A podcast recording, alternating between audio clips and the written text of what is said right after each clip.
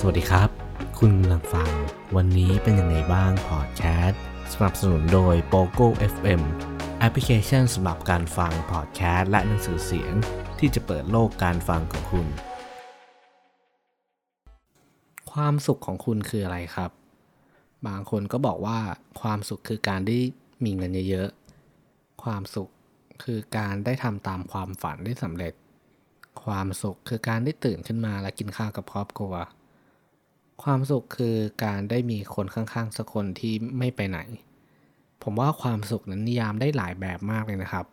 แล้วแต่ว่าเราอยากจะนิยามความสุขยังไง วันนี้นะครับผมก็จะมาชวนคุยเกี่ยวกับเรื่องของความสุขนะครับ คือผมได้ไปดู TED Talk อันหนึ่งมานะครับ เขาได้พูดถึงแง่มุมของความสุขที่น่าสนใจมากเลย ก็หัวข้อของ TED Talk อันนี้นะครับ ก็คือ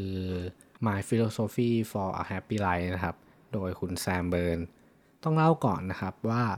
คุณแซมเบิร์นเนี่ย อายุเพียง 17 ปี เราตอนที่เราอายุ 17 ปีเนี่ย เรา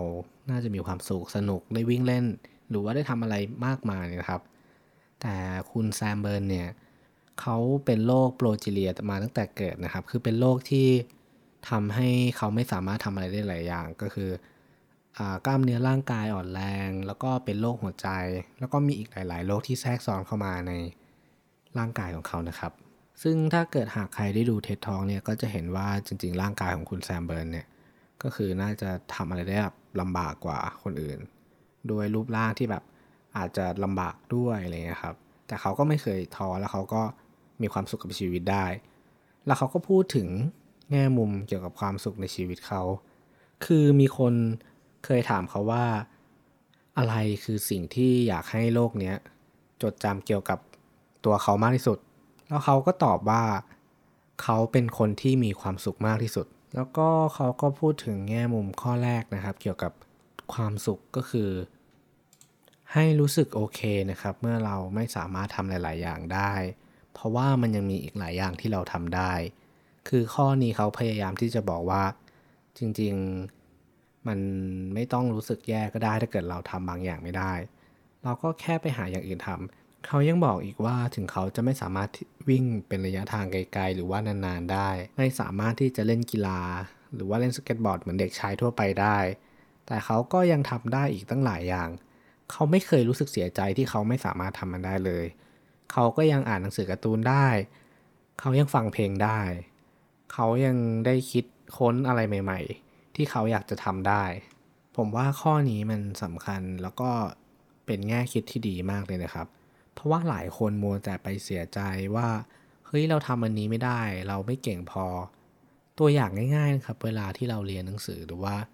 ในช่วงมหาลัยหรือว่าวัยเรียนเนี่ยเรามักจะรู้สึกกุ้มใจกับคะแนน เราไม่สามารถที่จะทำวิชาคณิตศาสตร์ได้ คะแนนไม่ดี แต่ใครจะรู้ล่ะ คะแนนของ วิชาศิลปะอาจจะดีกว่าก็ได้ คือถ้าเกิดเรามัวแต่ไปจมกับวิชาคณิตศาสตร์เนี่ยเราก็จะไม่มีเวลามาภูมิใจกับวิชาศิลปะของเราก็ได้นะครับ เพราะว่าชีวิตเราเนี่ยยังมีอีกตั้งหลายอย่างที่เราสามารถทำได้แค่เราลองทำมันดู ค้นหามันไปเรื่อยๆ ส่วนข้อ 2 นะครับ เขาก็ได้บอกว่า จงพาตัวเองออกไปอยู่สภาพแวดล้อมที่ตัวเองอยากจะอยู่ อยากเป็นคนแบบไหนก็จงไปอยู่ในสถานที่ที่มีคนแบบนั้น ถ้าอยากมีความสุข ก็ควรไปอยู่กับคนที่เขามีแง่มุมความคิดที่มีความสุข ถ้าเกิดเราไม่อยากเป็นคนที่คิดในแง่ลบเนี่ย ก็พาตัวเองออกมาจากสังคมแบบนั้น แล้วก็ไปอยู่กับคนที่คิดในแง่บวกมีเหตุผล แล้วก็พาเราไปในทางที่ถูก ก็เหมือนสุภาษิตที่ว่านะครับ คบคนพาลคนพาลไปหาผิดคบบัณฑิตบัณฑิตพาไปหาผลนะครับ ก็เป็นสำนวนของไทยที่ คล้ายๆกับที่เขาบอกนะครับ คืออยากเป็นคนแบบไหนก็ไปหาคนแบบนั้นมาเป็นเพื่อน แล้วก็ไปหาสังคมแบบนั้นนะครับ ส่วนข้อที่3นะครับเขาก็ได้ยกคำปรัชญาของวอลซิดนีย์มานะครับ ที่บอกว่าคือณตอนนี้เราไม่ได้มองย้อนกลับไปนานนักหรอก เราเดินหน้าต่อไป เราต้องเปิดประตูบานใหม่ แล้วก็ทำสิ่งใหม่ ๆ ราะเราอยากรู้อยากเห็นและความอยากรู้อยากเห็นเนี่ยจะนำทางเราไปสู่เส้นทางใหม่ๆเสมอนะครับ ก็คือคุณแซมเนี่ยได้เชื่อในปรัชญานี้แล้วก็ได้นำมาใช้กับชีวิตตัวเองก็คือเขาได้ทำสิ่งใหม่ ๆ เสมอ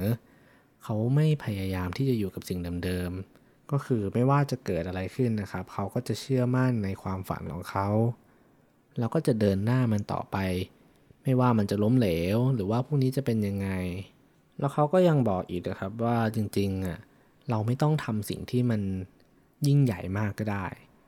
คือเราแค่ออกไปสังสรรค์กับเพื่อน ออกไปสนุกมีความสุขเนี่ย มันก็เหมือนกับเป็นการที่จะเดินต่อไปได้อยู่แล้ว ถ้าเกิดเรามัวไปจมกับความทุกข์ ถ้าเกิดเราอกหักเนี่ย แล้วเราก็ไปเสียใจอยู่กับรักเดิมๆ อยู่ซ้ำแล้วซ้ำเล่า เราก็จะกลายเป็นคนที่วนลูปอยู่กับความทุกข์เดิมๆ ตกอยู่กับพวงเดิมๆคิดอยู่กับเรื่องเดิมๆจนสุดท้ายนะครับ เราก็จะเดินออกจากเรื่องนั้นไม่ได้ เราควรที่จะก้าวต่อไปไอการก้าวต่อไปจากความผิดหวัง หรือว่าจากความรักจากการอกหักเนี่ยมันก็แค่พาตัวเองออกไปหาสิ่งใหม่ ๆ คือเราก็คงรู้อยู่แล้วแหละว่าทำยังไงถึงจะผ่านไปได้ ไม่ว่าจะออกไปทำกิจกรรมกับเพื่อน ออกไปทำสิ่งที่ชอบ หรือว่า หาสิ่งใหม่ ๆทำที่เราไม่เคยทำเนี่ยเราก็ลงมือทำเลยครับ มันเป็นสิ่งเล็ก ๆ เองนะครับ ที่จะทำให้เราออกไปได้ แต่มันอยู่ที่ว่าใจเราเนี่ยไม่กล้าที่จะลงมือทำเพราะว่าเรากลัวว่าเราจะไม่ได้มีความสุขเหมือนเดิม กลัวว่าพรุ่งนี้เนี่ยพอไม่มีเขาแล้วหรือว่าไม่ได้มีสิ่งเดิมอยู่แล้วเนี่ยเราจะก้าวต่อไปไม่ได้ คือไม่ต้องกลัวครับ เราก็แค่เดินต่อไปให้ได้ เพราะว่าชีวิตเนี่ยมันต้องมีพรุ่งนี้เสมออยู่แล้ว ก็คือจาก 3 แง่มุมนะครับที่ผมได้ลองฟังแล้วก็สรุปมาจากคุณแซมเบิร์นนะครับ ข้อ1นนะครับก็คือ จงรู้สึกโอเค หรือว่าอย่ารู้สึกแย่กับสิ่งที่เราทำไม่ได้ เพราะว่ามันจะมีอีกหลายสิ่งที่เราทำได้ ไม่ต้องไปกังวล ไม่ต้องไปรู้สึกเสียใจ ก็แค่ไปทำสิ่งอื่น แค่นั้นชีวิตก็มีความสุขแล้วครับ ส่วนข้อ2นะครับก็คือจงพาตัวเองเนี่ย ไปอยู่ในสังคมที่ตัวเองอยากจะเป็นอยากเป็นคนแบบไหน ก็วิ่งเข้าไปสู่สังคมแบบนั้น ข้อ 3 นะครับ ไม่ว่าจะเจอเรื่องร้ายแย่แค่ไหน หรือว่าจมดิกแค่ไหน เราต้องก้าวต่อไปให้ได้นะครับ เพราะว่าชีวิตเนี่ย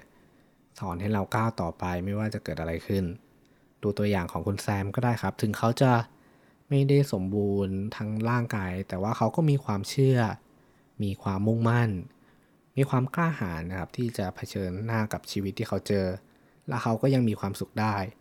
แล้วเขาก็เป็นคนที่มีความสุขที่สุดในชีวิตของเขา ก็ต้องขอบคุณแง่คิดดีๆจากคุณแซมเบิร์นมากเลยนะครับ ก็จริงๆอ่า TED Talk อันนี้ก็อัดไว้ตั้งแต่ปี 2013 แล้วเนาะคือคุณแซมเบิร์นเนี่ยเขาก็เสียชีวิตด้วยโรคโพจิเลียเนี่ยตอนปี 2014 ประมาณ 6 ปีที่แล้ว เขาก็หวังไว้นะครับว่าเขาจะเป็นแรงบันดาลใจให้กับคนอีกมากมายที่จะได้ใช้ชีวิตอย่างมีความสุข แล้วก็ดูเขาเป็นตัวอย่างว่าถึงเขาจะไม่สมบูรณ์แบบ แต่เขาก็เลือกที่จะมีความสุขได้ โดยไม่ต้องรอให้ชีวิตมันสมบูรณ์ หรือว่าไม่ต้องรอให้ร่างกายเนี่ยครบทุกอย่างก็ได้ แล้วเราที่มีอยู่แล้วเนี่ยเราก็สามารถมีได้อยู่แล้ว เราสามารถมีความสุขได้ครับ เชื่อเถอะครับ แค่ลองเปลี่ยนความคิดแล้วก็นำแง่มุมนี้ไปปรับใช้กับชีวิตคุณดู ผมเชื่อว่าพรุ่งนี้คุณจะมีความสุขมากกว่าเดิมครับสำหรับวันนี้ขอบคุณและสวัสดีครับ